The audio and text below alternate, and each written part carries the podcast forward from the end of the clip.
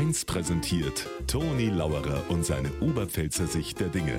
Immer werktags kurz vor 1 im Regionalprogramm für Niederbayern und die Oberpfalz auf Bayern 1. So, da das zweite Wiesenwochenende steht vor der Tür. Auf das freue ich mich schon tagelang, hat gerade eine gute Freundin zu mir gesagt. Das ganze Wochenende Oktoberfest, das wird so ruhig, so entspannt, so relaxed. Hab ich gesagt, boah, das glaube ich nicht. Dass das entspannt wird und ruhig und relaxed. Wenn's du das ganze Wochenende aufs Oktoberfest fährst. Ich fahre nicht, hat's gesagt, mein Mo. Und darum wird's daheim entspannt und ruhig.